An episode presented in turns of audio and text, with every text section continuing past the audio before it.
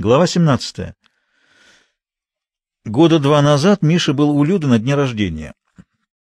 Мама Люда держалась с ребятами как товарищ, пела смешные куплеты, пародии, затеяла шарады. Потом она и Николай Львович играли с ними в слова, из одного слова составлять другие, новые слова, не меньше, чем из 4 букв. Затем Ольга Дмитриевна ушла на кухню, нажарила там гору блинчиков, очень вкусных. Ребята всю эту гору умяли моментально. Потом Ольга Дмитриевна и Николай Львович ушли в кино. Ольга Дмитриевна сказала, что они уходят, чтобы не мешать, и звала ребят приходить, сказала, что это ее личная просьба. Она обожает играть в слова, а Люда с ней не играет, важничает, потому что всегда ее обыгрывает. Она много смеялась, и ребята смеялись, и Николай Львович. У Николая Львовича было тогда совсем другое лицо. Миша даже не узнал его, когда встретил на фабрике. 2 года назад, на дне рождения, это было лицо легкое, доброе, даже молодое и даже красивое. Хотя с этим понятием красота Миша здорово путался, вообще считал эту проблему преувеличенной, тем более, что единое мнение тут невозможно. Даже насчет Аполлона и особенно Венеры еще можно здорово поспорить. В школе, например, все считали Люду Зимину очень хорошенькой, самой хорошенькой. Миша недоумевал. Ее мать, на которую, кстати, Люда была очень похожа, действительно была красивой. Прежде всего потому, что была веселой. Люда веселой никогда не была. Наоборот, она была какой-то замороженной, наверное, думала, что это ей больше идет. Таким же несколько надменным и недоступным держался на фабрике и Николай Львович. Как и Люда в школе, так и Николай Львович на фабрике был одинок, старомодный в своем хорошо выутюженном костюме, чужой в новом мире, буржуазный спец, терпимый потому, что нет своих спецов. На собраниях его часто ругали. Всех ругали, много неполадок на фабрике, но Зимина ругали сдержанно. Не как своего, а как чужого. Он выходил на трибуну и отвечал чересчур спокойно, обстоятельно. Мише было трудно обращаться к нему, чем-то чужой человек. И все-таки обратиться нужно. Нужно устроить на фабрику Белку и Шныру, иначе пропадут ребята. Зимин поднял голову и посмотрел на вошедшего в кабинет Мишу. — Николай Львович, — Миша подошел к столу, — нельзя ли принять на фабрику одну девочку и одного мальчика? Ей 14 лет, мальчику, наверное, 15. Садитесь. Миша сел на стул возле стола. В школе они не учатся. Пусть хоть работают.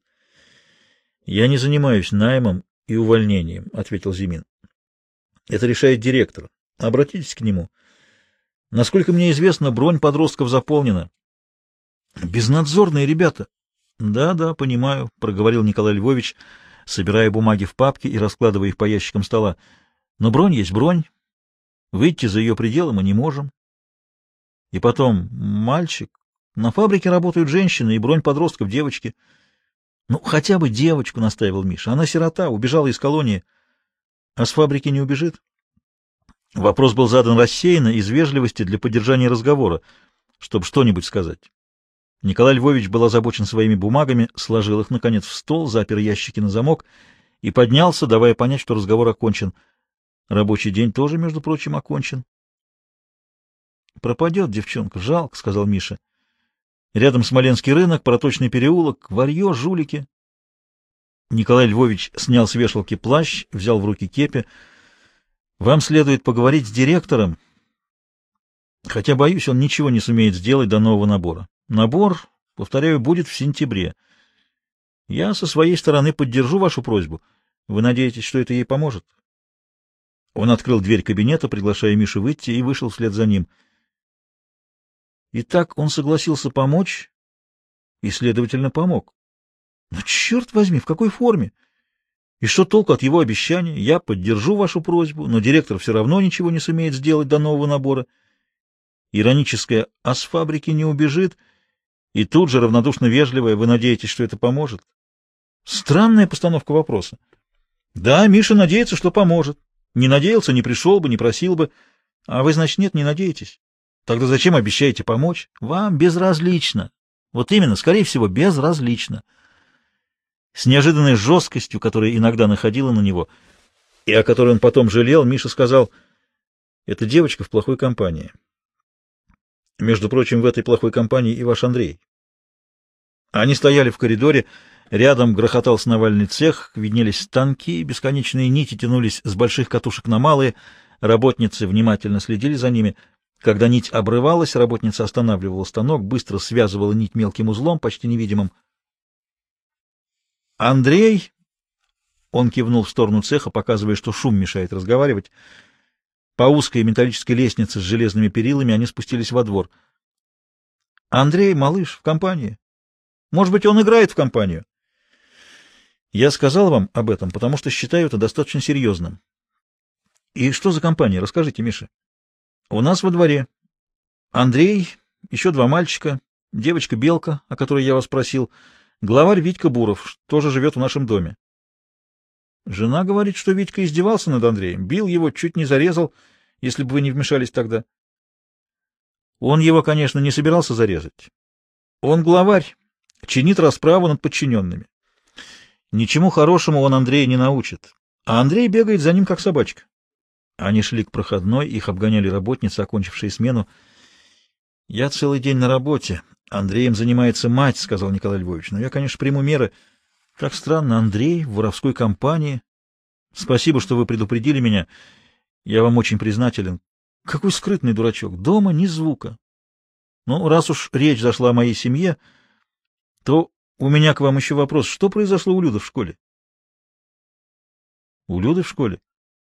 Как будто ничего. Во всяком случае, я ничего не знаю. Что-то произошло.